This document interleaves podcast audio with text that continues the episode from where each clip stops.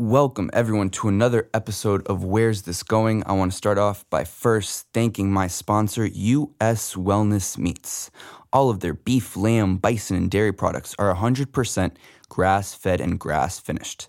They also offer pasture raised heritage pork, free range poultry, and wild caught seafood. US Wellness Meats has over 400 all natural whole foods in their online store at uswellnessmeats.com.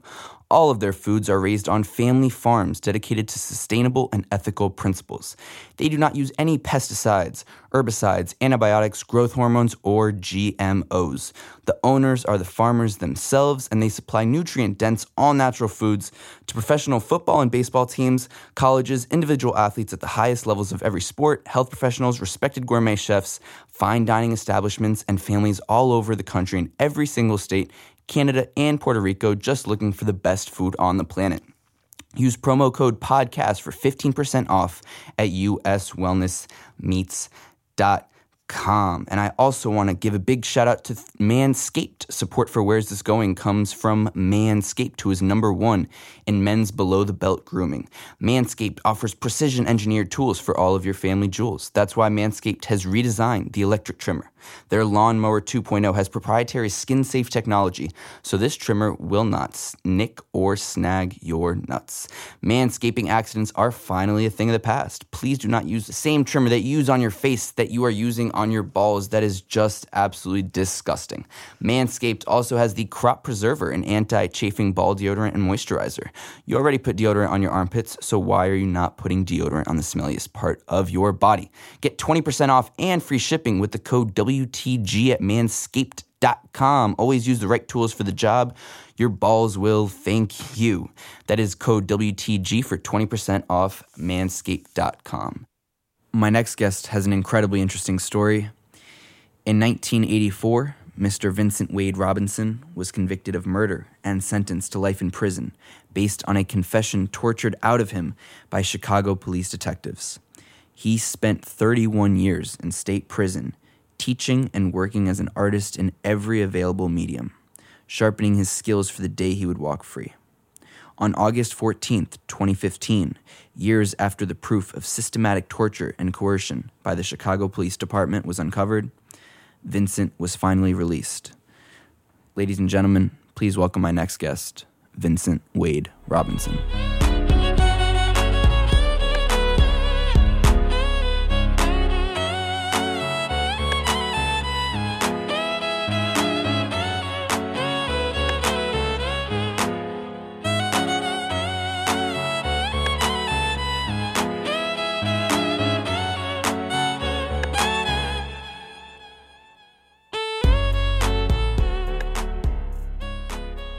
And we're live from Chicago here with Vincent Wade Robinson.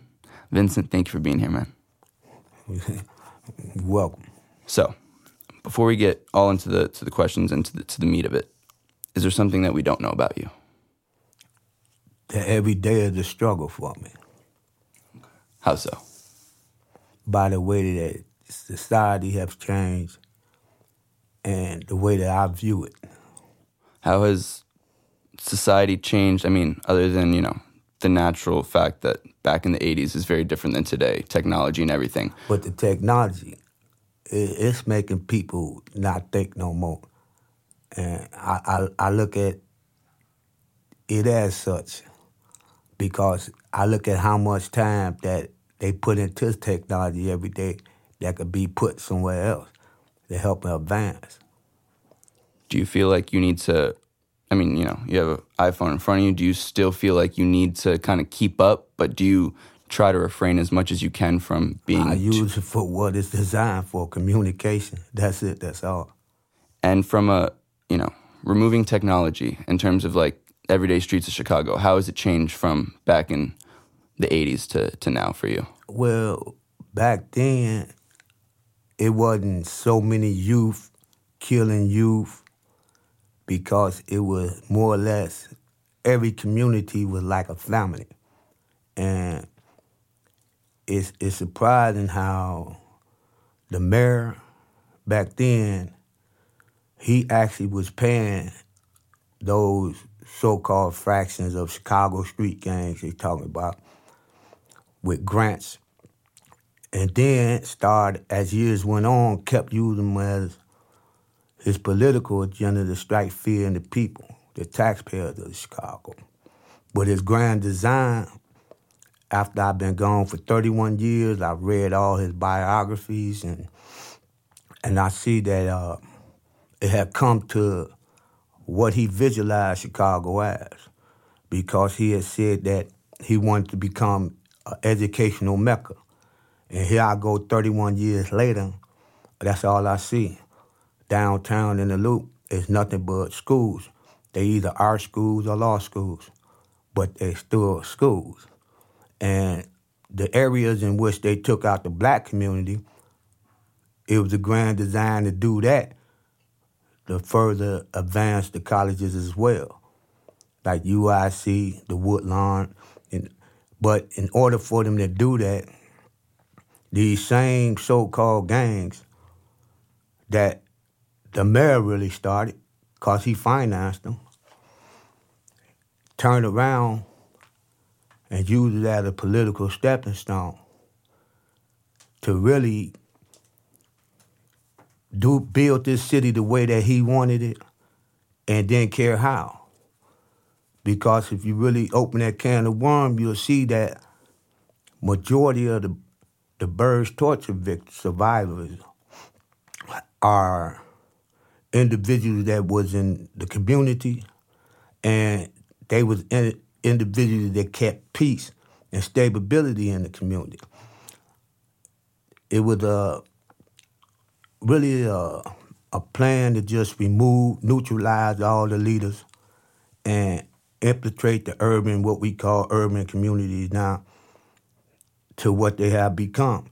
And they have dwindled away so much that it's very little black communities left in the city of Chicago.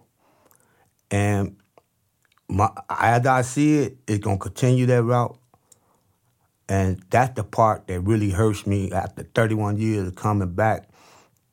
I see this systematic design that was created by the mayor of the city, whereas no, never did them guys that they have incarcerated as being gang chiefs from city Chicago ever thought that something they started in the neighborhood will evolve into becoming into every metropolitan city of the United States which made them become more or less a threat to the safety and security of the United States now. For you, I was gonna I was gonna ask you this maybe a little bit later on, but I think this is a good time. For you were born and raised in Chicago? Yes, on the southwest side. To be in a city that um, to have grown up in a city that then did you so wrong with the with I mean talk about the the systematic racism trying to put people of color clearly behind bars. Do you resent this city and this country that is clearly you know promoting not necessarily promoting directly but indirectly promoting mass incarceration? Well, I look at it like this. It's always a grand design. Man do not plan nothing that he don't put down on paper first. So after what happened to me, I feel that by being done by the city of Chicago and Illinois, I'm not gonna be free until I just able to just leave all together from Illinois and start anew. Then I start living. But at this point, what they got on paper, I'm gonna always be a targeted man right here in Illinois because my gang affiliations and the way that I've been out here, I done came off my parole and everything, but I still feel as though I'm still locked up. I got one foot in the penitentiary, one out because I'm targeted. I cannot really live here. Do you fear of going back? No, because I'm not on the path that'll lead me back. You know, back then I was on a path that I basically was throwing bricks at the penitentiary time I let me in. Cause I thought I was above the law. But when I was given 31 years for something that I know I did not do, and I was left with trying to find an out, it was good because it made me learn the law, if nothing else. And as society is set up, them laws is there to govern things. So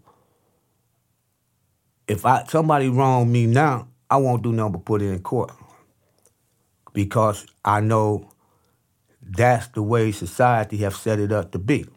When you when you say you thought you were above the law before, will you kind of I want to go in somewhat of a chronological order of can you can you describe yourself uh, as a child and what you know life like before you got into jail was like for you? Well, when I was coming up, I wasn't your ordinary, what we say, you know, black youth growing up in city Chicago, because I'm my great grandmother is German.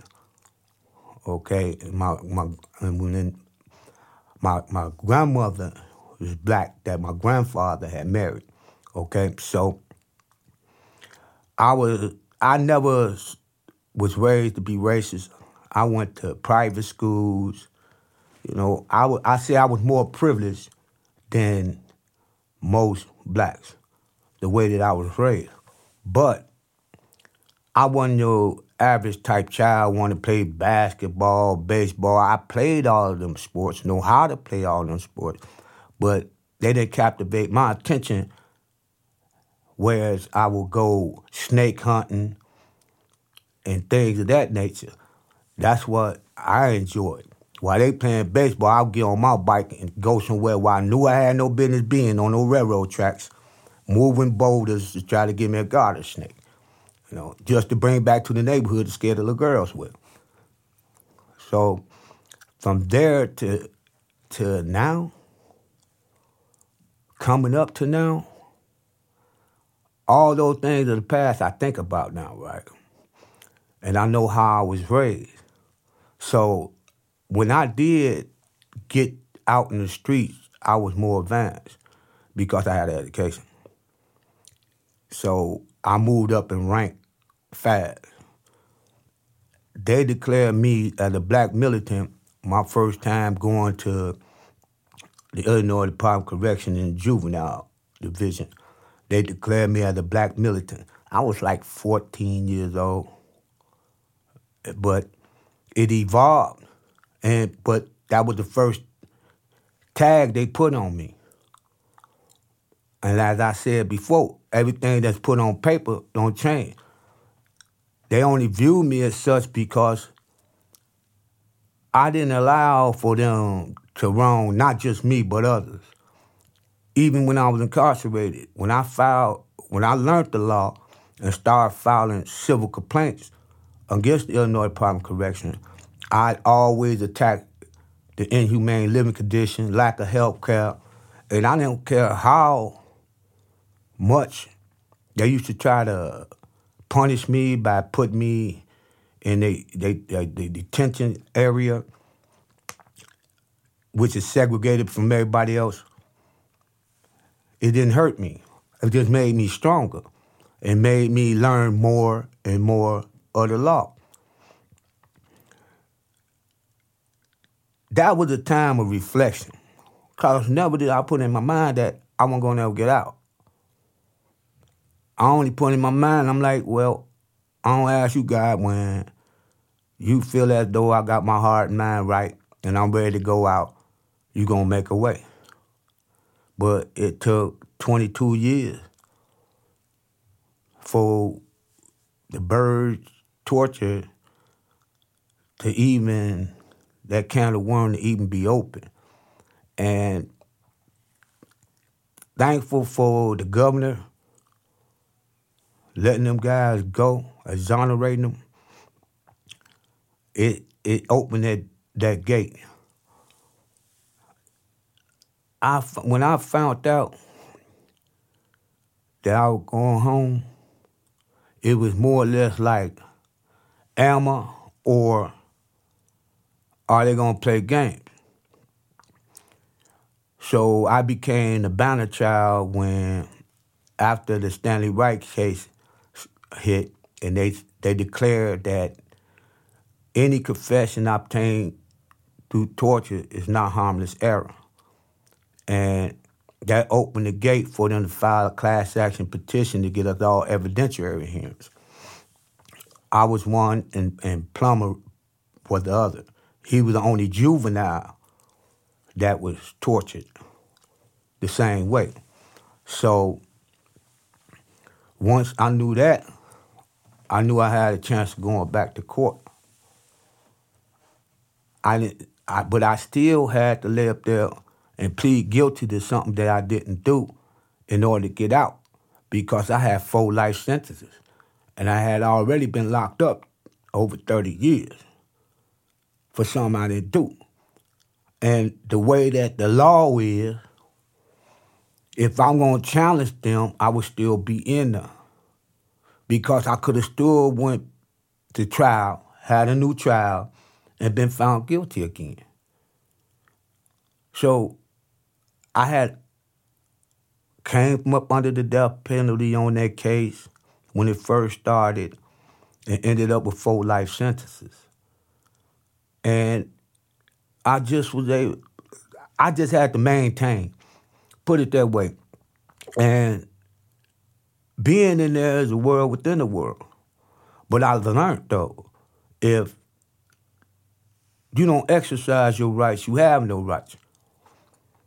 In order for me, when I started deteriorating medically, and I needed like my jaw had got fractured, my nose had got broke, because the originally police had broke my nose on the case. In order for me to get it corrected, I had to file litigation because they was telling me it's cosmetic surgery. So when I learned the law, I advocated for others along with anything I filed. And it showed me that it's discrimination everywhere because the way the system was designed, I had to file a grievance that might be your cousin that I'm filing a grievance on because the way that they have all maximum security institutions in Illinois, they are put in rural areas. Okay? That the family or the surrounding that stay in the town, in the surrounding town, they work the institution. So it was like a catch 22. But I wasn't afraid to challenge them. And now that I'm out, I see myself trying to find which way I'm going to advocate to try to save some of these youths because it done got out of control. Why are they so evil? You know, why are they mean? Why do you think? You know, why are they angry? You know, these are questions that I've been having mental gymnastic with and been examining the the last of the black communities here in Chicago, and I see that it's so much killing that went on in these neighborhoods where moms have seen they they, they, they, they baby daddy just get killed in front of their face. And they so traumatized now. Majority of them bipolar, so they have to depend on the government or depend on someone because they're not able to be functional by themselves. And it's, it's sad because it's a mass incarceration is, you know, the the problem to it. You done you done took all the men and you done left the women to fend for themselves. And that's off balance. Anything off balance, I'm trying to focus on how can I help some balance get to it. There's there's a lot that I want to to ask you about all of that, but I, I'm very curious as to the first time when you you said you were 21 when you first went? When when when when I, I was arrested for the Burge for for uh, the murder that they accused me of, I was 21 going on 22. We talk about your mindset that first day you walk into the into prison. Well, I have done time before, so it wasn't no new world to me.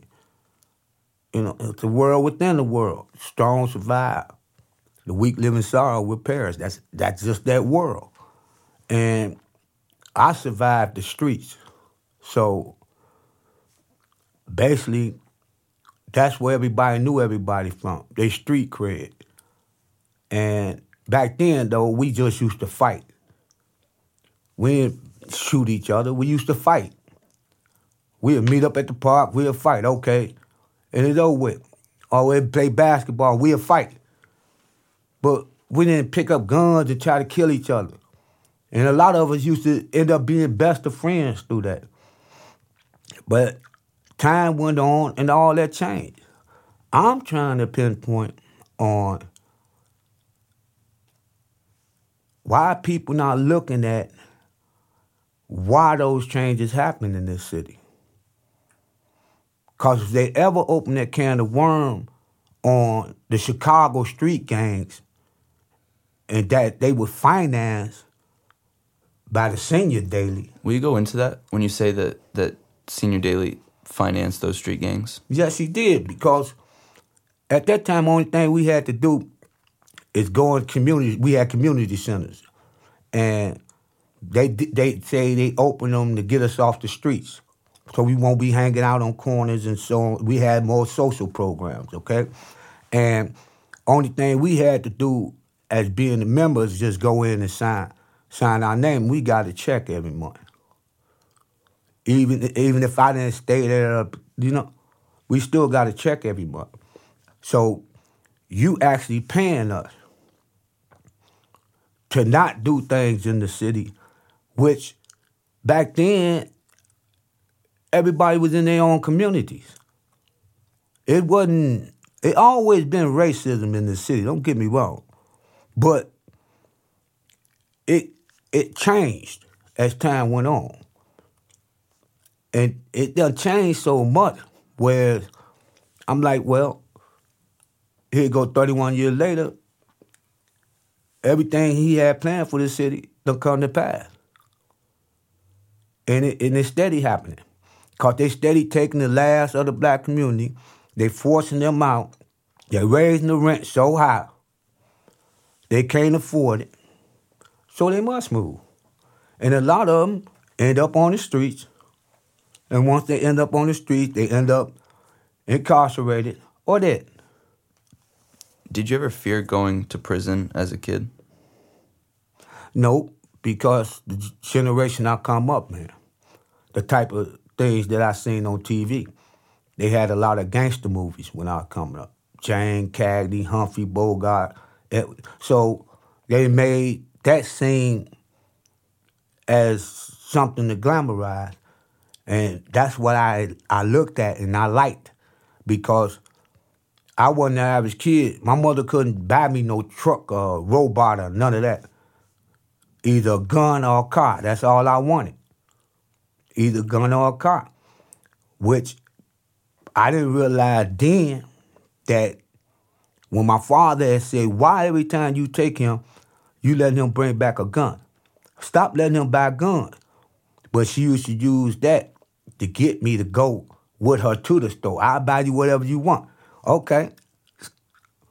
And as time went on, that's how I felt as though I had what I needed to have to survive. Because what was showed to me on TV as a shorty. You talk about what you what you saw on TV and it was more glamorized or romanticized. Will you describe the difference between, you know, what some people might imagine prison is like and what it is actually like? I'm glad you asked that question. A lot of people look at what they see on TV and that's where they get their information from. That's what they say, okay, that's what happened. Now, most all the programs they show about a prison that you will see on TV and anything, it always a show really watered down version because that was a dog eat dog world every day. So they don't show you that part. They show you like they got total control. No. The Illinois Department of Correction did not get total control of them institutions until 2000, I say, no, about 90, 98, 99. You, you familiar with the Richard Speck case, right? I'm not. Okay, well, he was a notorious killer. He had killed some nurses that in nursing home, right? He was sentenced to life, okay? In Chicago. That happened in Chicago. And uh, while he was in the Illinois Department of Correction, they allowed him to have sex change operations and everything. And it hit the media. When it hit the media, that's when they came into IDOC. They put us on lockdown for two years. Stateville, all maximum security was on lockdown for two years. Stateville, Menard, and Pontiac. No showers. What you was able to buy from from the store or whatever, you was only able to get food items such as just them oodles and noodles and some macaroni and cheese. That's it. And whatever they gave you on them state trays. And, you know, stuff to keep your hygiene up and your right materials. For two years, they did us like that. But during those two years, that's when they neutralized all, came in, neutralized all the leaders and sent them to Supermax joints out of the state of Illinois while Illinois was working on their first Supermax institution called Tamms. And right now today, Tamms has been closed. Not due to the unconstitutional things they were doing there to them inmates, but because they just took the taxpayer money, built this prison on some faulty land, and it's sinking now. So Nobody got account for it. When in in jail, I mean, like take us take us through like what maybe your average day was like. Before the institutions got closed down or after they got closed down? Both. Before they got closed down, I would every institution I was in, I was assigned to LTS, which is Leisure Time Services. So that's dealing with anything dealing with you know, uh, far as your activities, basketball, weightlifting, you know, whatever, you know, because they had a lot of programs going on. Whatever you are into, my job assignment was sign painter. I always had something to do with the art room, okay? And that was part of leisure time services. So my day would start off, if I'm not already working on something, I would. Okay? But at the time, I had a position for my organization with security. So I had to always make sure that the guy that's running it, you know, I'm up before he up. You know, I don't leave the, the cell house until his feet touched the ground. I let everybody know what I want them to do and then go to my assignment when I came in at night, I always had a detail where I might be, you know, volunteer to paint the cell house or something. So I'm out at night. So that went, I went from that until being told that I can't get no more jobs because I'm a threat to the safety and security of the institution to being locked up in the cell and hoping that I'll get a yard because the way they changed the system. But with my art, it kept me where I always had something to do. What was going through your mind when you talk about being locked up in that cell? What goes through your mind on a daily basis? It's inhumane.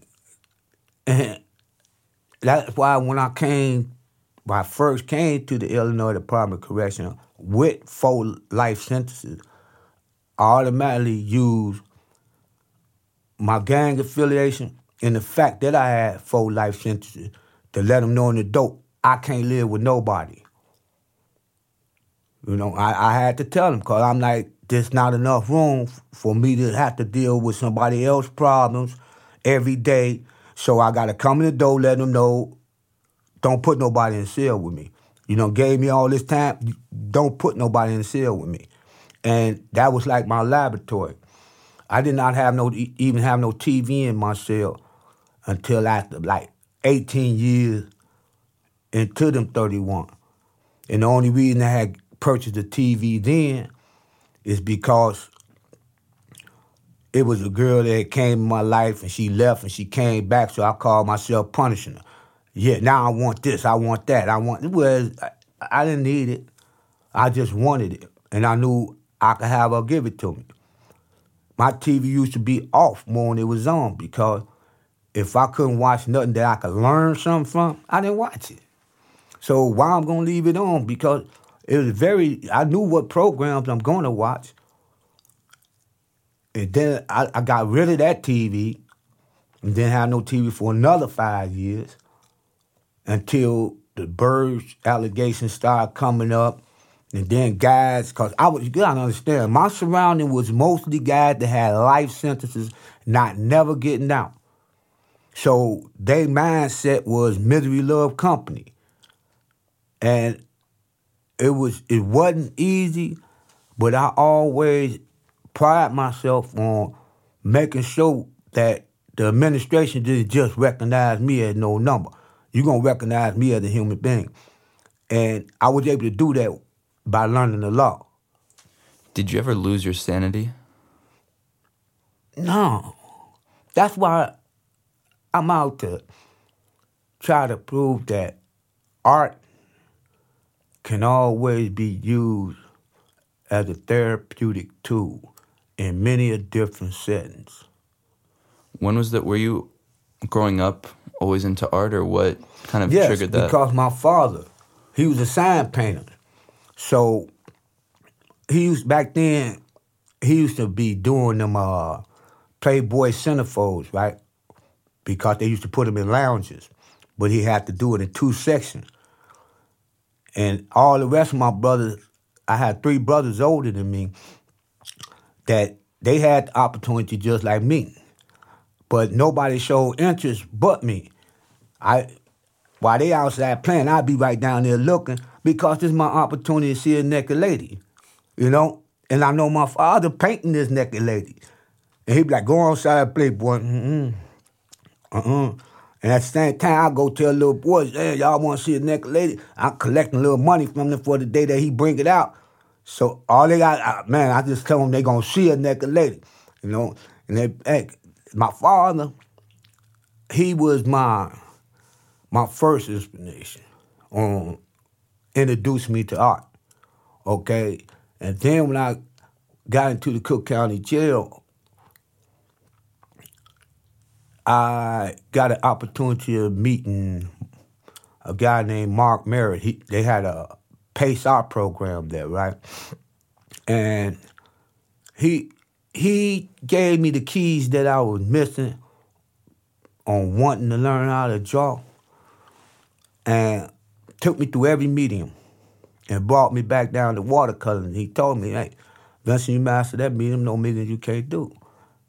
So when I did go down to the Illinois Department of Correction, I just kept my focus on becoming an artist because I was just a practitioner. Even though I used to sell work, I, you know, I was a practitioner. I didn't feel confident to call myself an artist. I had to evolve to that point. There was an interview you did that I that I really enjoyed. Um, that'll be linked so that people can check it out as well. But I'm to read you a quote from something that you said. You said, I've learned that if you take the versatility of art and apply it to everyday life, you're less burdened, less worried about things. And that's how I was able to survive for many years. Do you think that without that kind of mindset, you wouldn't have been able to make it out and be as where you are I today? Would've, I would have probably been destroyed by the environment because then I would have had nothing to do inside the environment that was so negative. I mean, every day, misery love company, you know. And with my art, I was able to be in my own world, block all negativity out. Now, if you're gonna engage in intelligent conversation, yes, I talk to you. Other than that, I was labeled antisocial. What do we have to talk about? I'm trying to find a way out of this madness, not do things that gonna get me deeper a deeper hole to stay into this madness. And my art, it always had me where I was able to block out everything, man, and be in my own world. So I wasn't caught all day in that chaotic type, you know, environment because it's abnormal. It's an abnormal living environment. You know, some of the things I seen in there, people wouldn't believe that human beings are doing these type of things to themselves. Will, will you give us a few examples? Like guys that often the homosexuality, for instance, right? I've seen guys put whole bottles, and they had to go to the, they, and they wrecked them and had to go to the hospital to have them extracted. You know, I done seen guys put feces all over their body. I done seen guys lay up here get to the point they going outside, they don't want to fight no more. So they throwing urine and feces on each other. You know, it, it, it, it, it turned them really to a mental ward after they changed it over. It, it was like a mental ward. A majority of the guys was under on psychosocial drugs. And that's all IDOC is evolving to. And I think they want it that way so that the guys don't won't even try to use their capacity to think for themselves to try to better their situation so they can always control that environment because it's a controlled environment. And you talk about, um, you know, such negativity and and brutality. Now, if you don't mind, this is probably one of the, harder questions. Will you, if as much or as little as you want, talk about the kind of brutality and uh, torture that you underwent within those jails? Man. Just so people can understand the reality the, of, of what goes it, on. It, mine was basically all mental because I challenged them. So they used to try to use all type of mental torture to me. Take my art supplies and you know, and they see that even when they used to do that, as long as I had a graphite pencil, I was still able to create. So you, you can take the tools, but never can you take the skill. And a lot of guys learn from that by watching me that, man, I don't care what they do. Once you got it, no, they can't take it away from you. And that world is designed to really break you down to the lowest level and make you feel heartless and and and, and reach out only for them for help. Cause they put guys and weak guys in situations where they had to reach out to them for help because they couldn't help themselves. So I know that every day in them, the things that I did was was worth me doing, and I ain't waste my time because I educated myself in there as well. And since I've been out, all the vocational that I have taken, I've been benefiting from. And all of the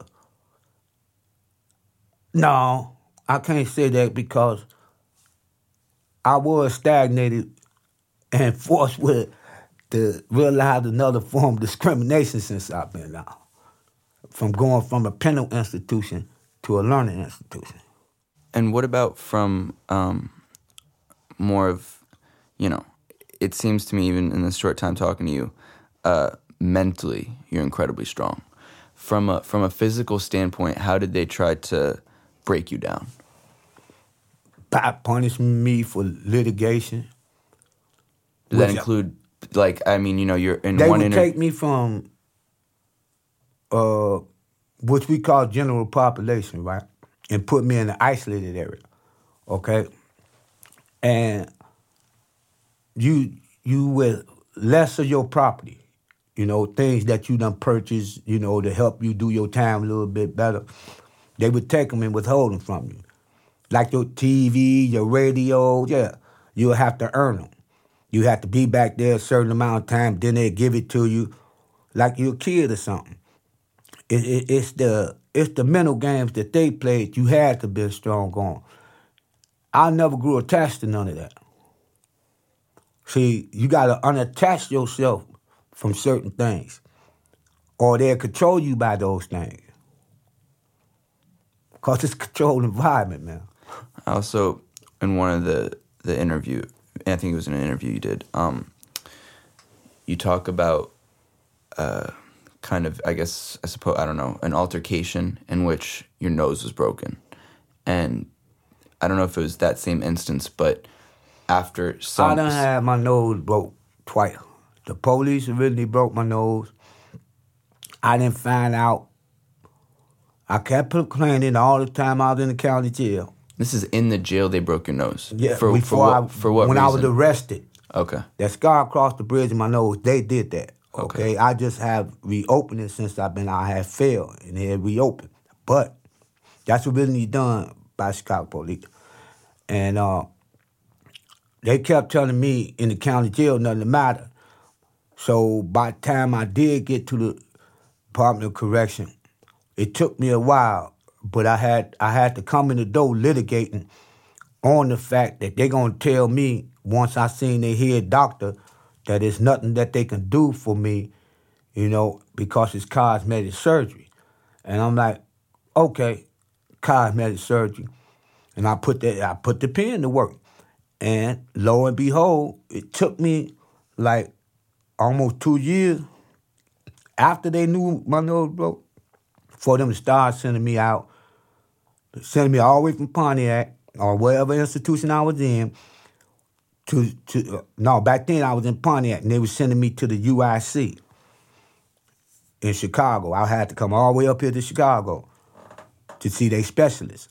But if I didn't utilize my right, they would continue to get away with telling me it's cosmetic surgery. It's nothing they can do. And I couldn't breathe.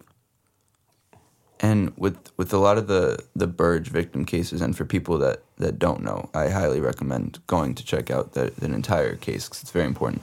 Um, when you're physically in the j- jail, you know, were were there were there ever times that you got into altercations with police, or did they try to physically brutalize you while you were in jail? No, that that never happened to me. The whole time I was in Illinois Department of Correction, I only had one in, run in with an officer out of the whole 31 years that I had to actually put my hands on an officer. That because he had put his hands on me. Whereas I never I never had no altercation with police, the officers in there because I knew better. You know, I'm I'm in a controlled environment. I'm, that's a that's a no win situation. So I'm not gonna put myself in no situation that I can't get out of. and you you've been vocal and, and you maintain your innocence and you know how how does one who knows they're innocent still keep a sane mindset especially for 31 years and not get angry and mad all the time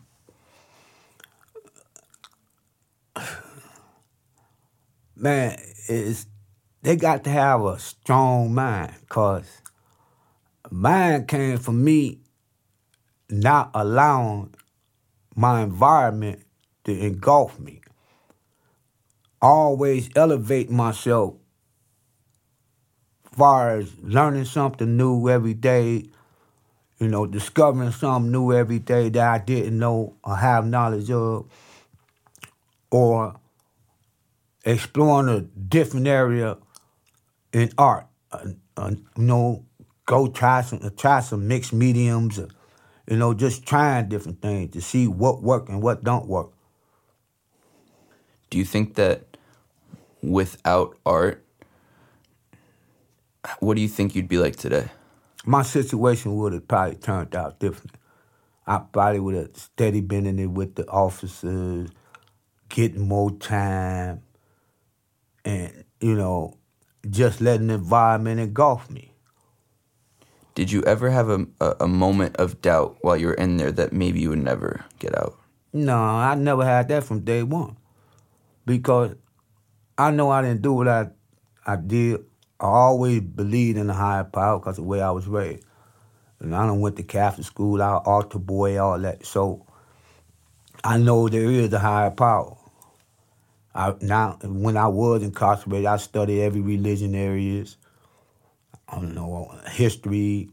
On so now I know that the power of God is real because from day one, I'm like God.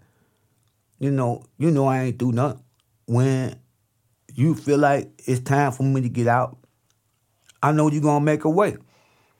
And from there, every day I just made sure I prayed and thank them for letting me make it through another day for the environment alone. Do you think that God had this plan for you? I believe he put me back out here now for a reason. When I first got out, this month will be four years. The 14th of this month be four years that I've been out. I had to do three years parole, but this would be the first year that I don't have no restraints. And I just I just look at it now where I know I have a purpose. I know what the purpose is because I'm going to always have good organizational skills. And that's basically what it starts from. If you're to sit down have dialogue with people to everybody sit down try to come up with a solution to the problem. I was I did have a advisory position at the community center, which I resigned from because I had started a job at a steel drum company. Okay. And now I'm I'm venturing back while I still have some free time, but I'm looking for another job as we speak. But it's not gonna be easy cause I'm convicted. It got me down in convicted murder. So, long as I'm labeled like that, my job opportunities are limited. You know, and as long as I'm in this state, I'm limited. Do you think one day you'll leave this state? This state that kind of your entire life, for better for worse, you were here? and you experienced incredible lows here, would you hope one day to to to move elsewhere? Um, that's all I'm, I'm working towards doing now. I know where I want to go. See, first where? you gotta know Reno, Nevada. Why? The sun. I need that vitamin D.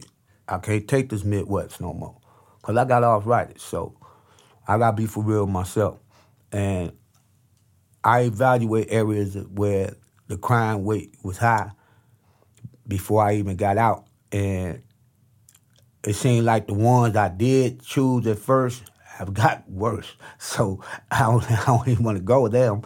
And that's what made me come up with Reno because crime rate low. And it's in the desert. And too many people don't want to live out there.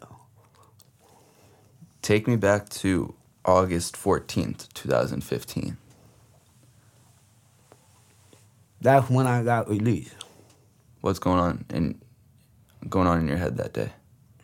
Well,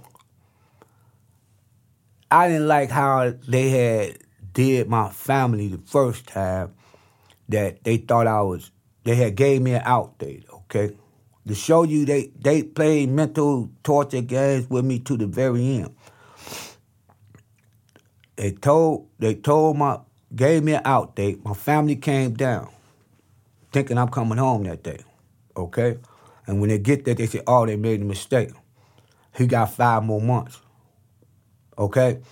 So my my family had to spend all that money to come all the way down there, and they already got plans for a party and all that down the drain. Okay? Later, they come get me. My attorney, I let her know I don't want no news media in my face, none of that. I just want to go home. And that's how I wasn't on the news when I got out like a lot of them guys. I'm not candid. So I'm like, I came home. When I came home, it was everybody that I love. I I I'm thinking, you know, they showing me genuine love, like, but I seen that the only ones that was really showing me that that they love genuine my first cousins.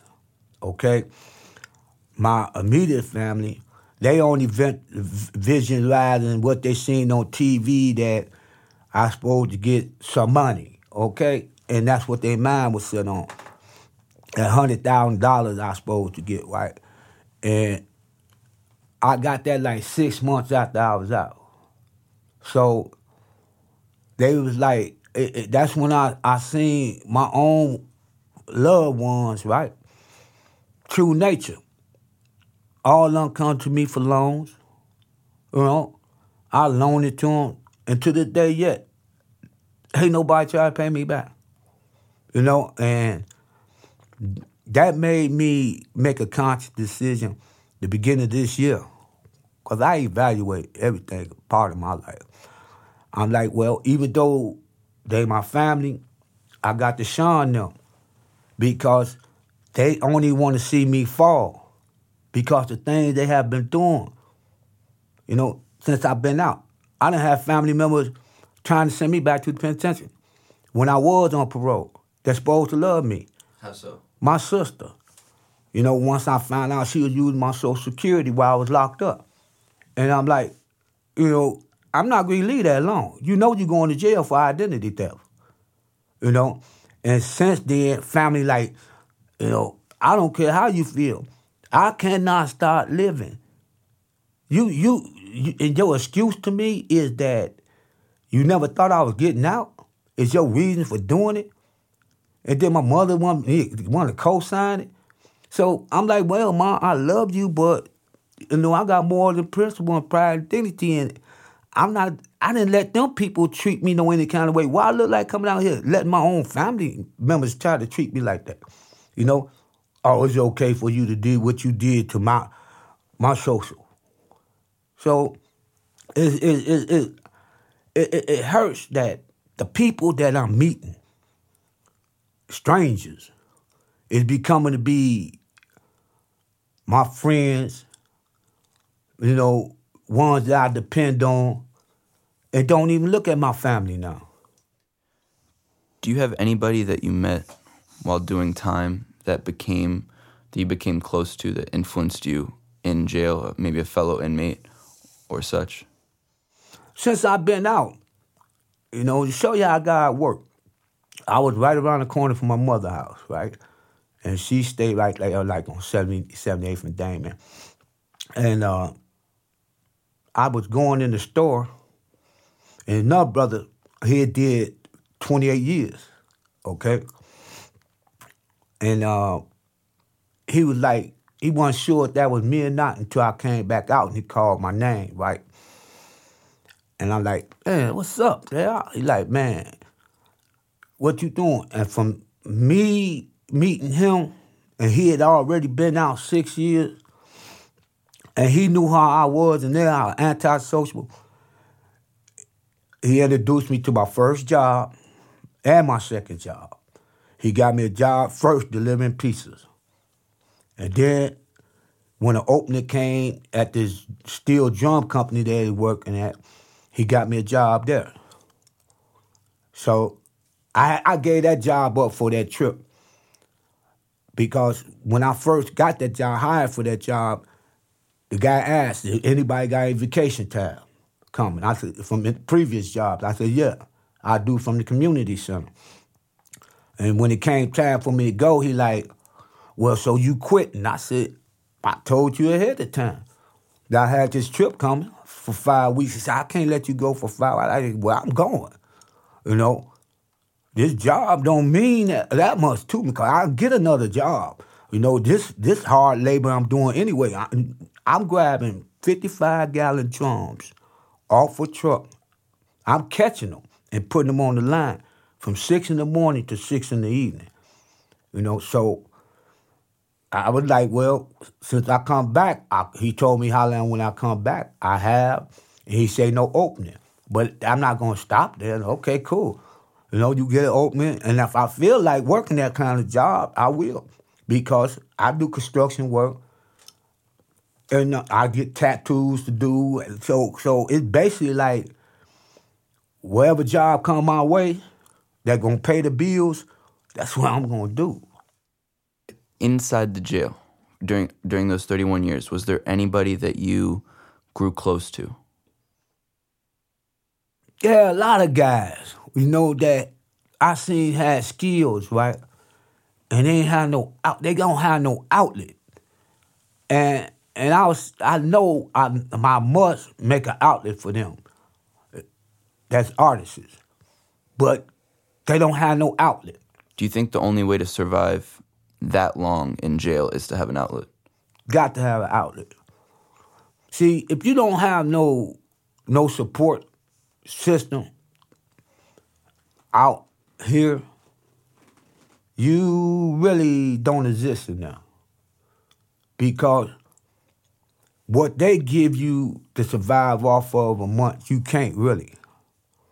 Far as they little state pay they give you. How much do they give you? Ten dollars. A month.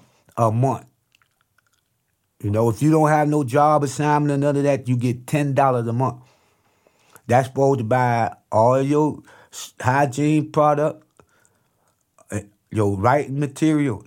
That's what they give it to you for. So if you don't, if you spend ten dollars in one month because you want to get your right your artist supplies, and you you, you won't. You can never do it.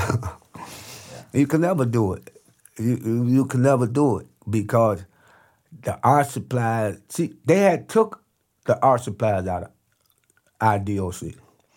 Guys had to file litigation on the First Amendment violation, freedom of expression, that had been incarcerated for a while, and that's the way that they've been communicating with their family and loved ones. And they won. And that's what made them start putting art supplies back on their commissary. They had took all of my art supplies and made me send them home. I remember um, when I was going, I was reading. Don't remember exactly which article it was, but there's another really uh, beautiful article that we'll link to the listeners so that they can check it out. Where it's, I think it's some of your postcards. Yeah, that was my greeting card. There's were, you know, and I think you said that a lot of people would try to get you to to, or they would pay you to make them um, for loved ones? That's basically how I had developed my own income. It really started from the county jail with envelopes that I only did with ink pen. When I got to the Illinois Park Correction, I was able to expand that. I started doing nothing but greeting cards and it, it took care of me. I didn't have to be dependent on if somebody gonna send me some money to put on my book so I can go to the store. I didn't have to. I didn't have that type of burden on me.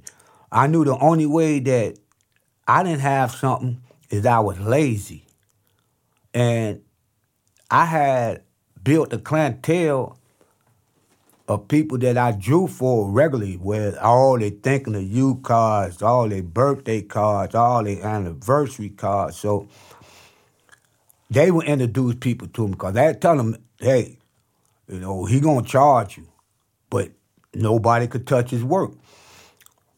I had developed my own pen and ink technique that it takes very little color to give it life. And that technique, it took years for me to develop, be able to work with that ink in the fashion that I do. So, like I say, that's how I was surviving. I have my own income. I was talking to a to a friend who also I made read your uh, some of your interviews, and she had a great question. So I got to give her credit for for asking this question. What's one thing that you would like to express through your artwork, but find it difficult to, or find yourself incapable of expressing?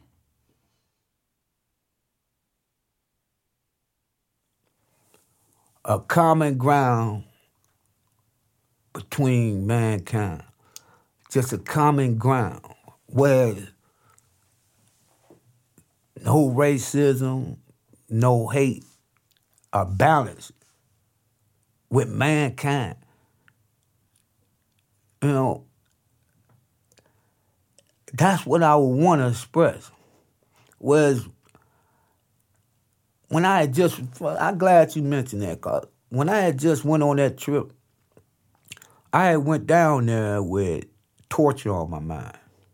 The, are you talking about the residency recently? Yes. So just so people are clear, um, Vincent did a. Uh, the, well, actually, the reason that we that we were able to get a hold of you is because of Anna. So first of all, thank you, Anna. Um, and Vincent and Anna were part of ten artists that went down to Captiva for five weeks for an all inclusive kind of residency, and so so take it away from there. Okay. Now, when I went down there, by they had me down as an activist, I was basically looking at the community center and I had torture on my mind. So I was having, I was steady trying to develop and visualize torture. And every time I kept doing it, I kept seeing too many different aspects and ways to visualize torture, right? It would take you doing a or something okay? And I was like, one day I go to walk with one of the other artists. She was she was a, a, a Frost. Frost was uh, she played the violin, okay? And we walking to the beach, and she she asked me right. She said, Vincent, why would you want to revisit that, right? And it's like a light bulb went up in my head, right? Hold up, I'm not here for that. I'm here to enjoy this, right? And next thing you know, my dog died while I was gone. I had a little schnauzer that we found, got a good year. He was old when we got him. But anyway, he died while I was there. Like after I was there two weeks, he died. And I took that and worked with it. I made a collage of him after reading Rauschenberg work. I made a collage of him. I put them on T-shirts, and, and, at the same time, I was working on one of the hardest pictures that I had to ever do. It's a portrait of my nephew that got he died a couple years ago in a uh, on one of the three wheelers accident right there on Lakeshore Drive. You know, he had died instantly. But that had been one of the hardest portraits I ever had to do. I took that with me and I was able to complete that. And I did a few more pieces while I was there. Everybody was surprised on the day of show on how was I able to create all what I created in that short period of time, and I was doing so much other stuff because I was cooking. When we didn't have nobody to cook for us, I stepped up. It was, I can cook, I got culinary art certificate. I can cook. What y'all want? Okay. So they was at the end, they look like, how could where you find the time to do all that? But I'm glad I got that experience. It made me like my friend that I told you got me the two jobs since I've been out. He came back. He knew my dog was dead, right? He looking at all the work I got in front of him that I done did, right? And he like, oh, you went down there and got your groove back, right? So I say, uh, yeah, he sit down. So I know he didn't pay attention to this big old picture I got on the wall of my dog, right? This galosh, right? I say, uh, I said, yeah, man, Blackie behind you. And he turned around, he looked, he jumped up, he like, man, he said, man, you did that? I said, yeah, man. He became my inspiration while I was there. He, he, I didn't I didn't look at the fact he he died. I looked at the fact that he's a subject that I can use that man, everybody love. They pets.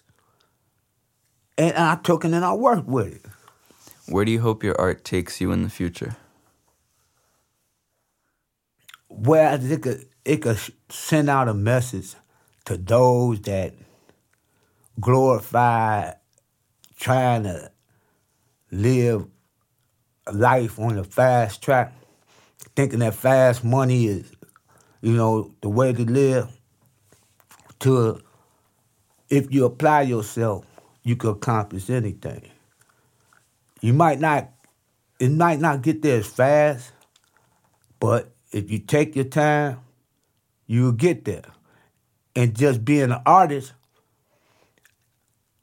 I've seen since I've been out that that's like a secret society, like a, a cult. Cause I've been kicking at the door and kicking at the door, and you know, God sent me a blessing where the residency I just left, I looked at all other residency, none of them compared with that.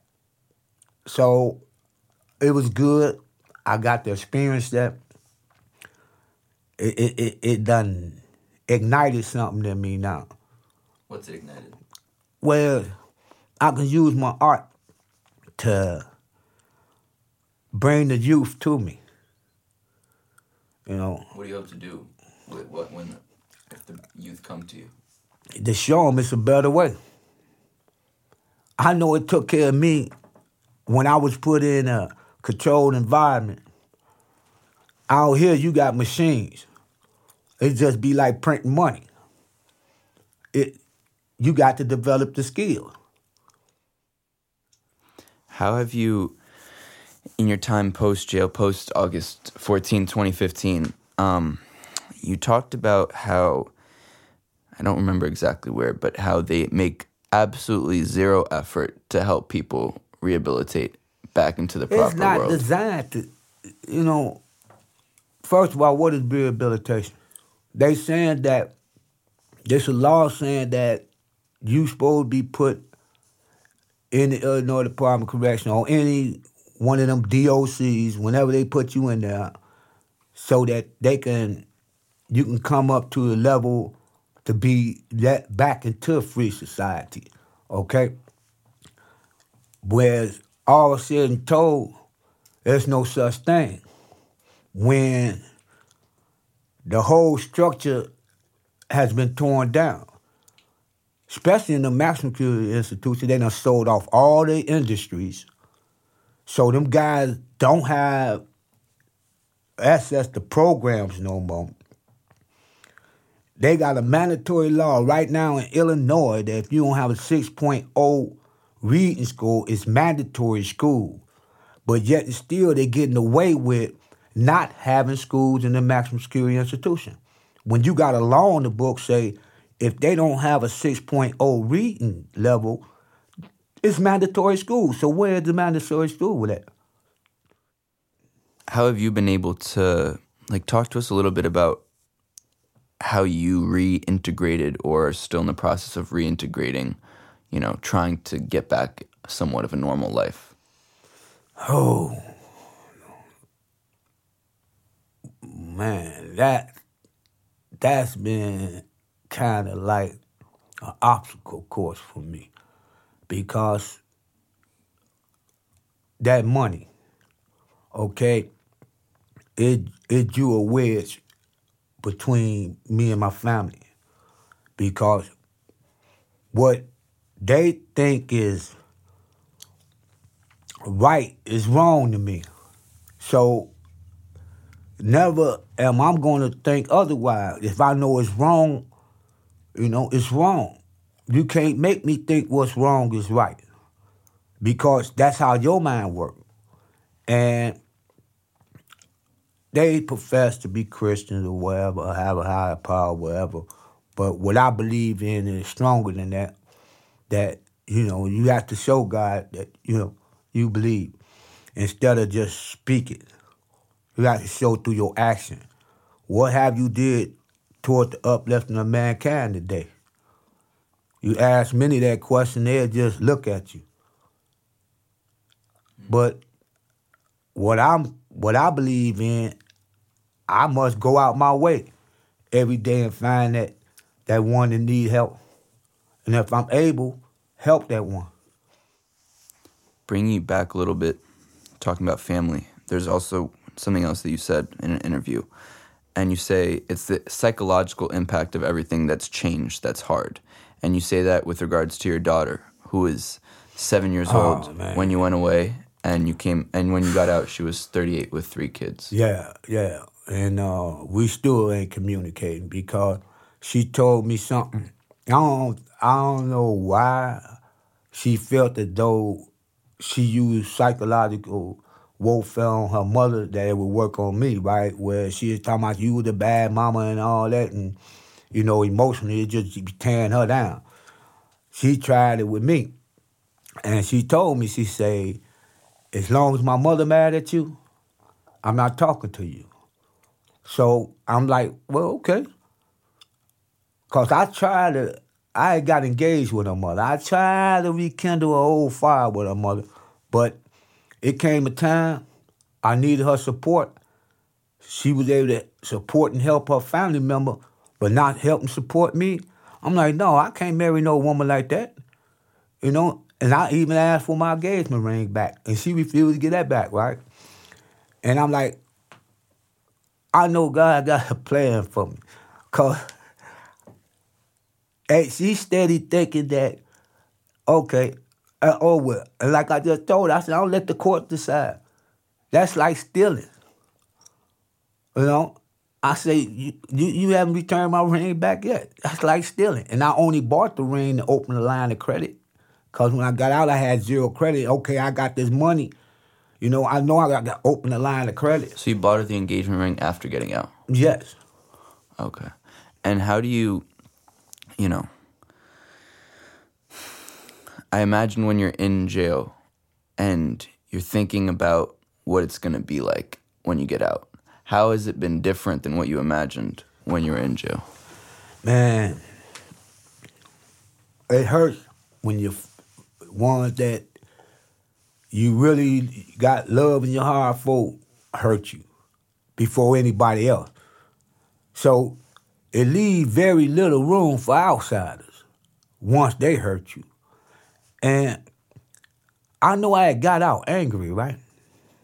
And I'm like, I'm not gonna let this anger consume me you know what happened to happen, and I'm gonna just strive towards success every day. Regardless on how my day might start off, whatever, I try to find something to do. You know, if I find the work, I do the work. I don't care what it is. If it's landscaping, you know, if it's a construction work, whatever work I can find, I do it. Okay? But I just got back. I I thought I was gonna go back to my the I left, and I see that it's really not might not be in the picture for me because I'm 57 years old. How how long you think I'm gonna be able to do that? Know, so my art, I know I I would love to do that full time, cause I know I can evolve from it, but I have bills. Uh, now I'm trying to hold on to what I got. So that make me have to every day, you know, come up with some money to pay some bill. And that's how I've been living. And it keeps me preoccupied pretty much. How often do you think about your time in jail? I don't. I don't think I never will because it will make me f- f- angry. 31 years of my life taken away. And how it was taken away. So I, I, I, I like that happened as a chapter in my life. I must continue to stay focused of the here's and nows and keep moving. Do you have any advice for people that spend so much time wrongfully, or even if they did do whatever they were charged with, in kind of adjusting back to this world after that you wish that maybe somebody had advised you on on how to go about regaining somewhat of Well, normal life? they must first have some type of su- support base, or they gonna end up going around the same people, doing the same thing they was doing, and end up back in there. I to this day yet I haven't went around none of the same people that the few that left. I see them when I go around my mother's house. They doing the same thing they were doing out there. You know, steady drinking all day and all. No, you know, they're not prospering in life. I only been home four years, and I know I'm doing a whole lot better than them. So I know I'm on the right track. I'm not standing at one point. For instance, I was trying to get SSI right, and I know my little brother get it right. So I asked him. I say, "How much they give you a month?" He said seven hundred and, and something. I'm like, that's not enough to live off of. And you actually up here and sit and wait on them to give you that every month with all these jobs out here? Man, you don't want nothing in life. And when I showed him my first paycheck, I'm like, you see that paycheck? That's and I get paid every week. I said, you must labor in order to prosper. I'm like, you, you depend on the government, that's where you're gonna stand still, just like that. What's the best piece of advice you ever you were ever given in jail? I don't gave many advice. Uh, you know, a lot of brothers used to come to me because they used to see that I was so strong and they gathered strength from me. And especially the younger ones, they used to get all that time and, and they knew I had been locked up for a while. And they'd be asking me questions like, how, do I do this, man? I got 60 years. I, how, how do I do it, right? And I used to be, you know, especially when they involved their mothers and, you know, I'd be like, you can only do it one day at a time. But always just, you know, let your mama know you love her, you didn't, you didn't mean to let her down or whatever, you know, to keep her strong. You know, if she's the only one there for you, you got to keep mom strong. I say, you know, it hurts your people to come through, have to be treated like a criminal just to visit you, and you know they don't like it, don't send them through it. You know, don't have them, you know, go through having to experience that when you can avoid it. Because the way they slam the doors behind them and, you know, and, and, and I used to hate to see them do them little kids like that on a visit. Then when they come through the big door, they're slamming. You know, I done seen it startle a lot of little kids. So I'd be like, you should have your child be a certain age before you have them come visit you. I gave out so much advice in there. It was because every day my time was consumed on doing something in that negative environment of a positive nature. Okay? So since I've been out, right, I only look for positive in everything. I don't care even if it's bad or they say it's bad. No. It's got to be some some good that can come from there. And I I I feel as though when you look at the news, everything on the news is depressing. I don't watch no news because it's depressing. They make you think everything bad is newsworthy instead of showing me something good that's happening in the world every day. I feel that's newsworthy. But the way that the system is designed, it's like people get their information that way. And that's what they go on. They don't use their minds no more. At all. It's very few people read a book or pick up the newspaper. They just Google something. They want to find out. That's not using your mind. And I believe if I, us as human beings, if we continue down that path, allowing it, a machine to think for us, and, and taking those normal things, uh, exercising the brain out the equation, we don't. What was it like for you when you when you got out and you see all this new technology? Your first maybe interaction well, with like I a- had I had and so many computer books. I was fascinated about the technology, right? Had you had, have you had ever seen like a, like an iPhone? It- like when you get out and you see like these touch phone, yeah. My first phone was an Android. No, my first phone was a government phone, right?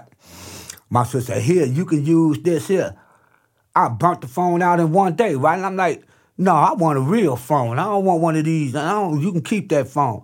And my niece, she was working for Sprint, okay? And she had uh she had one they had gave her a phone. It was an Android uh, it was a Flex 2. It was a special like edition, right? It's my favorite color, red too.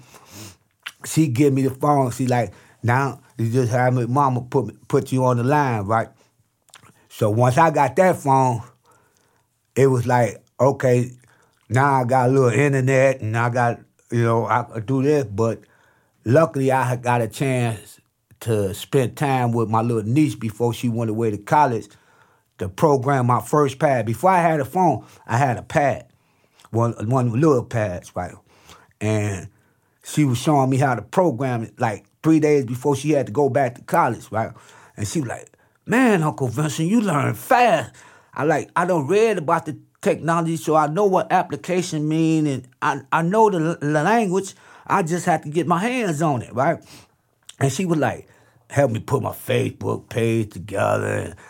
Uh, but I was like a kid with a new toy. And then I got my phone. You couldn't tell me nothing then, you know. But I only use my phone really to talk on. I use my pad, you know, for social media and all that. But my phone I only was using to talk on. And when I started have to travel to school every day, from where I live all the way 5500 North St. Louis, because I was going to Northeastern Illinois University. I went two, for two fall periods and one spring semester. When was this? Uh, year before last. Yeah, the year before last. But after after experiencing discrimination now, I'm like, well, it ain't meant for me to go through that route to get to the level I want to get on the art side. Because I think you you also talk about how when you're filling applications out for these schools and they talk about you know you have Ah. to fill out the fact that The first art school I tried to go to was Chicago uh, uh, Art Institute of Illinois, downtown. I had been accepted. Didn't have to do orientation because I had enough credit hour where I didn't have to do orientation. And next thing I know, I was asked for, they wanted me to file a criminal disclosure. Once I filed a criminal disclosure, the same woman that had know I got the credentials to be in school and all of this here, she was told not to communicate with me no more or nothing. And they straight denied me. Okay? So I had called my attorney you know, Joey Moe once sit on the board for the community center now, right? And I told her, same one got me out. And I told her, I said, uh, I said, I'm just laid up here and they denied me. School after I had went through the process, I was in the door. They wanted me to file a criminal disclosure. After I filed a criminal disclosure, you know, they, they I wasn't accepted there. But I was already in, you know. What's going on in your mind? You go through 31 years, then you're starting to like get to what you want to do. What's going on in your head? I'm glad she she is still there in my life because after that she didn't do nothing but put me around art teachers, surround me around you know positive people, and she introduced me to a friend named Sarah Ross. She teach at the Art Institute of Chicago. And she told me, no, Vincent, let me look into it. What you looking for, right? I said, I want to get my graphic art and design degree, right? Make that my first bachelor, right? So she like, okay. So she like, look, I found a perfect school for you at Northeastern Illinois University. Okay, so I was going to main campus, and once I laid up there and the guy failed me art 101, I knew it wasn't. Look, I passed my 3D art class, I passed my 2D art class, I passed my art history, but I failed art 101 because I wouldn't draw the way that he trying to teach these kids to draw, and I know it's wrong. He teaching them to draw backwards, and any book that I put in his hand, he gonna tell them learn graphite first. No, you're not gonna let that and, and, and pull that wool over my eyes. I know what you teaching is wrong, and I'm gonna speak it. You know, and he didn't like it, and so he just he just he just felt me, and I'm saying to myself, I still got time before I bring some litigation against him because I keep looking at the fact that if I don't bring litigation against him, I'm gonna be forced to pay that bill. You know, that I know he done it willingly and knowingly. You know, I straight discrimination. I know he did, and I'm cause I got affidavits from students. They like, hold up, how could he find? How could he? How could he failed you and you completed every subject he put in front of you. And, and I'm like, would y'all be willing to give me affidavit? And I got affidavits from them. So it's it's up to uh, where I'm going if I'm going to use them or not. I still have time. But after that, I'm like, no more school for me. Is there anything in particular from your time at school that that you felt like was incredibly helpful was the best thing you learned from those other classes? Uh, the the uh, my 3D class, my uh, everybody that seen them that I did. That my first time doing a plane, and that was my first time doing a sculpture in wire. Okay, and the subject was a tattoo that could fit a part of the human anatomy. Okay? So I did a whole sleeve. And I had also incorporated watercolor paper at the top because what I did, the piece I did, I, I wanted to have like wings coming out the top, right? And and I wondered, man, how can I do this? But I did it. And at the same time, my art professor my 3D professor, I used to sit right there in front of his desk, and he seen me taking the wire. By everybody else, they, you know, they just using. I'm taking wire and I'm twisting it because I got to commute so far. I don't want to have to keep trying to put this back in shape. so I'll make sure it's real strong when I go to put it together. He gave me an A plus on that piece. And when I had showed it in my presentation in Captiva, you know, they were like, everybody like, stick with your 3D, Vincent. You know, stick with your 3D. And that was my first time doing that. Uh, my first time doing a plane. So I know if I really put my hands on it and explore it, I can do it, and that might what get me up there. There's something that I've been thinking about since you said it. It's a little bit random, but but why is red your favorite color? Red, that's not my favorite color. was your favorite color. That my mo- my favorite color is purple, Why is purple your favorite color? cause it's a sign of royalty, you know. And I always loved purple from a little shorty, but now that I'm an artist and I know how to mix colors right, I know that purple is basically nothing but red and blue. And by me being an Aquarius, right, When's your birthday? the 27th of January. Twenty seventh. Yeah. I'm the twenty second. See, you know, by me being an Aquarius, right, you know, blue always come in the equation somewhat. Because you see my car blue. Blue always come in the equation.